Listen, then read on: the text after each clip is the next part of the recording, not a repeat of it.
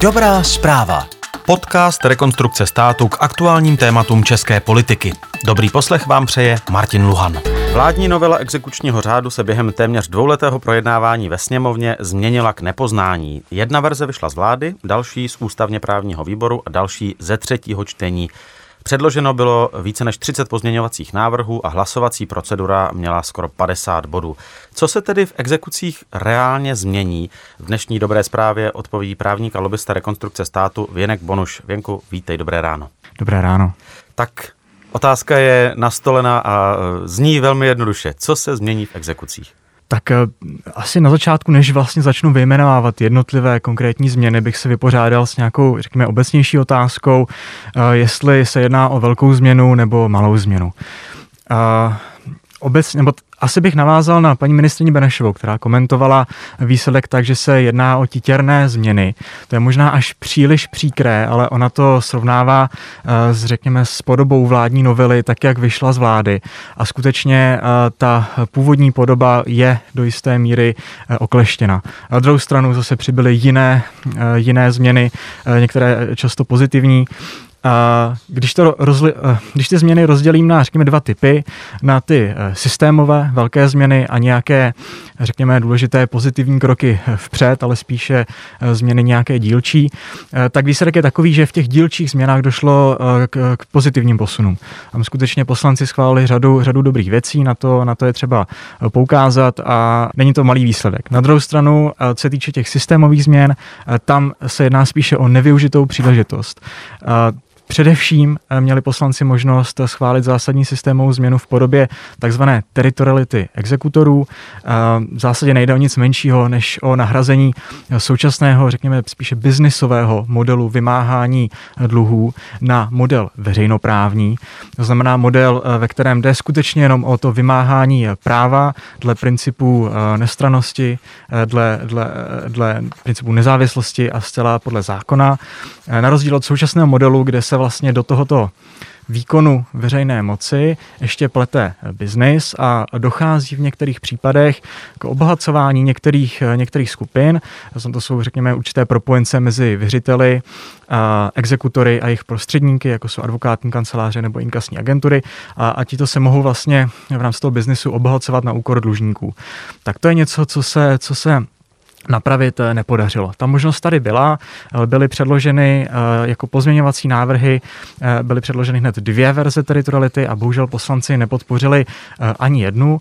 Co se týče toho samotného hlasování, tak proti teritorialitě byli eh, pouze poslanci ANO a ODS, ovšem tyto dva poslanecké kluby mají eh, ve, ve sněmovně většinu, takže eh, vlastně tyto dva kluby, oni vlastně, tyto dvě strany hlasovali společně v dalších, v dalších bodech ohledně dalších pozměňovacích návrhů, takže tyto dvě strany z velké míry určily, co vlastně vyšlo z té poslanecké sněmovny.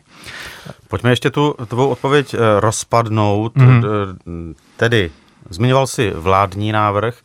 Ten byl lepší původně eh, z tvého pohledu, z pohledu rekonstrukce státu a ano. té skupiny neziskových organizací, té, kterou zastupuješ taky.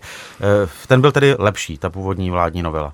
Ano, původní vládní novela byla eh, skutečně lepší. Když ještě trošičku rozložím tu teritorialitu exekutorů, ona se týká jednak, řekněme, odstranění toho trhu a zároveň se týká zavedení principu jeden dlužník, jeden exekutor, který by měl především skultivovat to prostředí exekucí a zároveň omezit zbytečnou administrativní zátěž, která zatěžuje především podnikatele, kteří ty dlužníky zaměstnávají. To byl i cíl vlády v rámci té původní novely. Jim se vlastně podařilo vymyslet systém, takzvaný sněhulák, který by zavedl princip jeden dlužník, jeden exekutor, ale nedošlo by k odstranění toho tržního prostředí.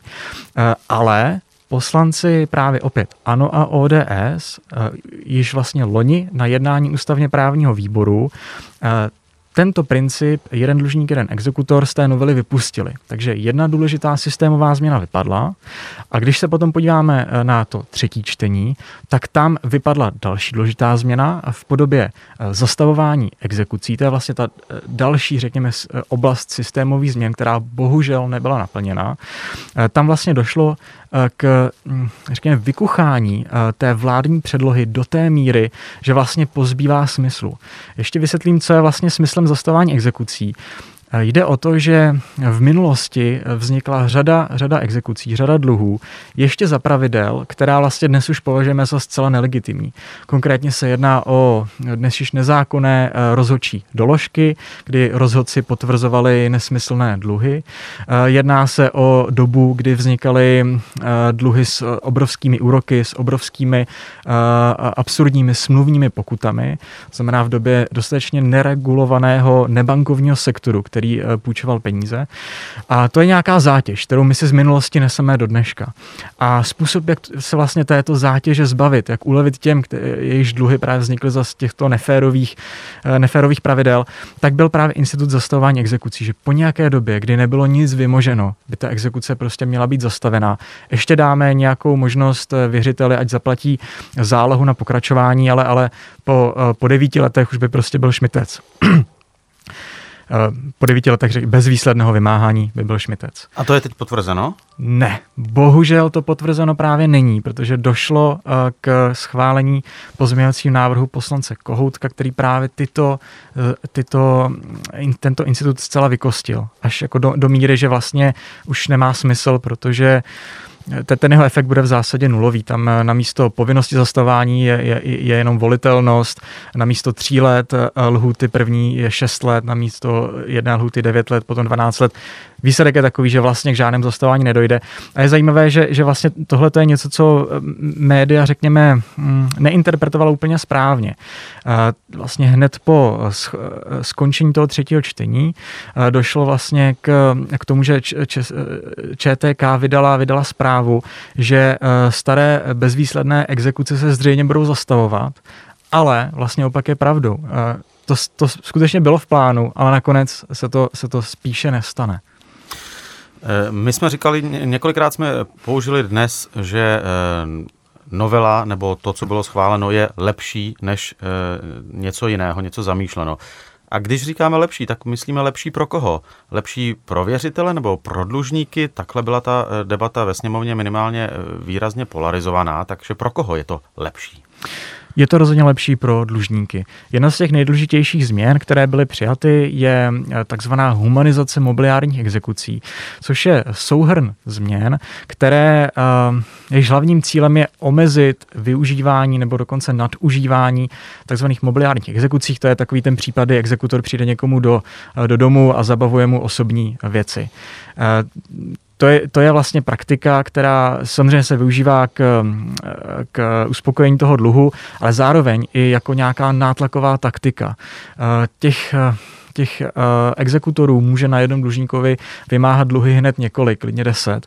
Oni se předbíhají v tom pořadí a, a například uh, snaží se předběhnout to pořadí tím způsobem, že vyhrožují. Uh, my vám přijdeme do domu, budeme vám zabavovat věci, pokud nezaplatíte mimo to zákonem dané pořadí pohledávek.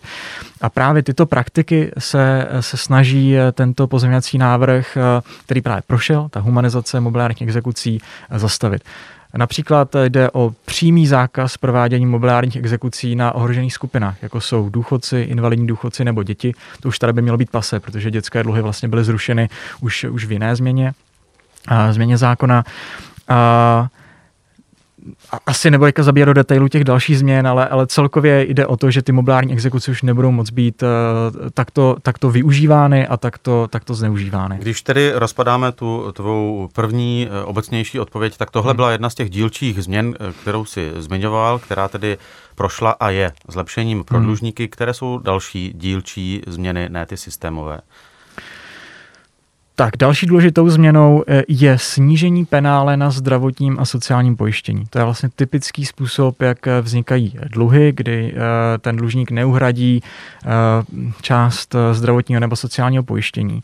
A tam vlastně naskakují poměrně rychle, poměrně, poměrně vysoké penále a to penále je mnohem vyšší, než je vlastně maximum, eh, legální maximum v soukromém sektoru. Takže to je skutečně, skutečně absurdní situace. A to vlastně poslanci, eh, řekněme, snížení toho penále na tu úroveň v soukromém sektoru, eh, poslanci schválili už minulý rok na jednání ústavně právního výboru a teďka nedávno v tom třetím čtením tuto změnu definitivně potvrdili.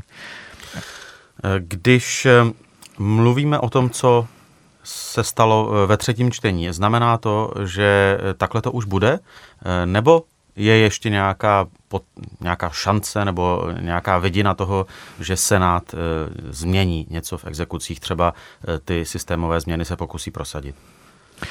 Není to uh, konec té, toho příběhu té novely exekučního řádu. Uh, přesně, jak říkáš, Martine, je tady ještě Senát, uh, který může tu novelu vrátit s nějakým pozměňovacími návrhy. My víme, že senátoři o toto mají zájem, to znamená, můžeme očekávat takzvanou vratku ze Senátu ale je velkou otázkou, co všechno eh, v té vratce eh, bude. Jinými slovy, eh, co všechno si tam dovolí senátoři dát, protože potom už sněmovna nebude mít možnost nějak si to přebírat a říct si tohle ano, tohle ne. Už se o té, o té vratce ze Senátu bude hlasovat jako o celku. Takže Senát teďka musí udělat tu taktickou úvahu, že, že si musí rozmyslet, co všechno chce do, té, do, toho, do těch svých pozměňovacích návrhů zakomponovat, aby, aby to skutečně prošlo v té sněmovně. Je tam vlastně jedna asi nejdůležitější věc, co Senát by měl udělat. Tak v tom třetím čtení ta situace byla poměrně složitá. Procesně ta hlasovací procedura byla složitá. A co se stalo, bylo, že poslanci možná nevěděli přesně, nebo někteří poslanci možná nevěděli přesně, o čem hlasují. A prohlasovali i vypuštění jiné velmi důležité pozitivní změny. Jedná se o to je trošičku složité a technické, ale dneska je možné, eh, možná situace, že eh, dlužník splácí, řekněme, ze mzdy postupně v rámci nějakého splátkového kalendáře, ale ten dluh je tak vysoký, že úroky rostou rychleji, než on je schopen splácet. To znamená, je v nějaké situaci uh, brutální dluhové pasti, kde prostě není světlo na konci tunelu. Tohle to se mělo změnit. Měle, měle sa, měle, ten původní dluh se měl platit jako první, ten by byl jako první uhrazen a pak už by úroky nerostly a samozřejmě dlužník by teda dál splácel úroky. Ale už by aspoň měl to světlo na konci tunelu. A to, to bylo schváleno už právě zase minulý rok na ústavně právním výboru, ale teďka v tom třetím čtení to vypadlo. Do jaké míry je to omyl, do jaké míry je to záměr, to není úplně vlastně jasné, ale je to asi jedna z nejdůležitějších věcí, kterou by měl Senát eh, napravit. Když o tom eh, mluvíš a mluvíš o tom eh, velmi fundovaně už 12 minut, eh, připadá mi to celé jako extrémně složitý problém. Když si představím člověka, který nezaplatil nevím, několik měsíců svoje sociální zdravotní pojištění nebo prostě ho chytil revizor ve chvíli, kdy jel na černo a stoupá mu tedy, tedy pokuta nebo je na něj uvalena exekuce z tohohle důvodu, nemá šanci se v tom vyznat už proto, že se v tom nevyznají ani poslanci, jak zmiňuješ. Eh, není tohle celkově chyba nějakého toho eh, systému, který v exekucích teď v České republice panuje? Dá se v tomhle něco změnit? Ano, na to poukazuje řada, řada, řada lidí, řada i, řekněme, odborných nebo profesních skupin, ať už je to, ať už je to uh, exekutorská komora uh, nebo, nebo další, další organizace, že ten uh, exekuční řád v tuto chvíli je prostě příliš komplikovaný. On je to snad eh, nejčastěji eh, novelizovaný eh, právní předpis. A těch změn skutečně teda bylo hodně. Ta složitost toho systému už je skutečně velmi, velmi vysoká. Přijetím uh, této novely, respektive tím, tím, v jaké podobě prošla v tom třetím čtení, se vlastně dále ještě zesložituje ten exekuční řád. A je možná na místě eh, se bavit o tom, jestli by nemělo dojít k přijetí úplně nového právního předpisu. Ono to je trošku komplikované, protože Uh, ono se právě hodně, to ozývalo, ono se to ozývalo z exekutorské komory, uh, řekněme, za posledních několik měsíců, že celá ta novela má být stažena a že místo toho má vzniknout nějaká uh, odborná komise, která by vypracovala nový exekuční řád. Jenomže víme, že, řekněme, volání po odborné komisi, která bude něco úplně nového od nuly dělat, je spíše nějaký manévr, jak, jak zastavit změnu, která je v běhu. Takže nyní je podle mě třeba dokončit uh, ty pozitivní změny, které, které už jsou započaty, protože, a to je vlastně důležité, tady teďka jsme v nějakých ekonomických obtížích, otázka, jestli se dá mluvit přímo o ekonomické krizi, každopádně nějaké ekonomické obtíže určitě jsou určitě eh, noví lidé upadnou do exekuce, protože nebudou zvládat eh, svoje závazky, nebudou zvládat své dluhy. A my potřebujeme ten systém eh, udělat spravedlivější ještě předtím, než tyto lidé vlastně budou postiženi. Takže je naprosto nezbytné ještě teď v tomto volebním období přijmout nějaké důležité změny. V dalším období se může, volebním období se můžeme pobavit o tom, zdali, zdali bychom to celé, řekněme, nepřekopali úplně, celý ten systém nezjednodušili. My se vlastně bavíme o o, věcech, které ani nejsou nejsložitější z toho, z toho vymáhání. Nejsložitější je například výpočet té exekuční srážky. E, tomu už vůbec vlastně vůbec nerozumí, má málo lidí, kteří tomu skutečně, skutečně rozumí. E, to je další oblast, která by měla být zásadním způsobem zjednodušena, ale to asi není na stole teď, to je spíš nějaká debata do budoucna. Alespoň do příštího volebního období? Ano, dá se to určitě v dalším volebním období stihnout, proč ne? Téma exekucí jsme znovu v dobré zprávě otevřeli, tentokrát s Věnkem Bonušem, právníkem a lobbystou rekonstrukce státu. Díky za to a naslyšenou. Děkuji moc za pozvání. Končí Dobrá zpráva, podcast Rekonstrukce státu. Budeme rádi, když naši činnost podpoříte nejen poslechem, ale i finančně. Zapojte se na webu rekonstrukce státu CZ.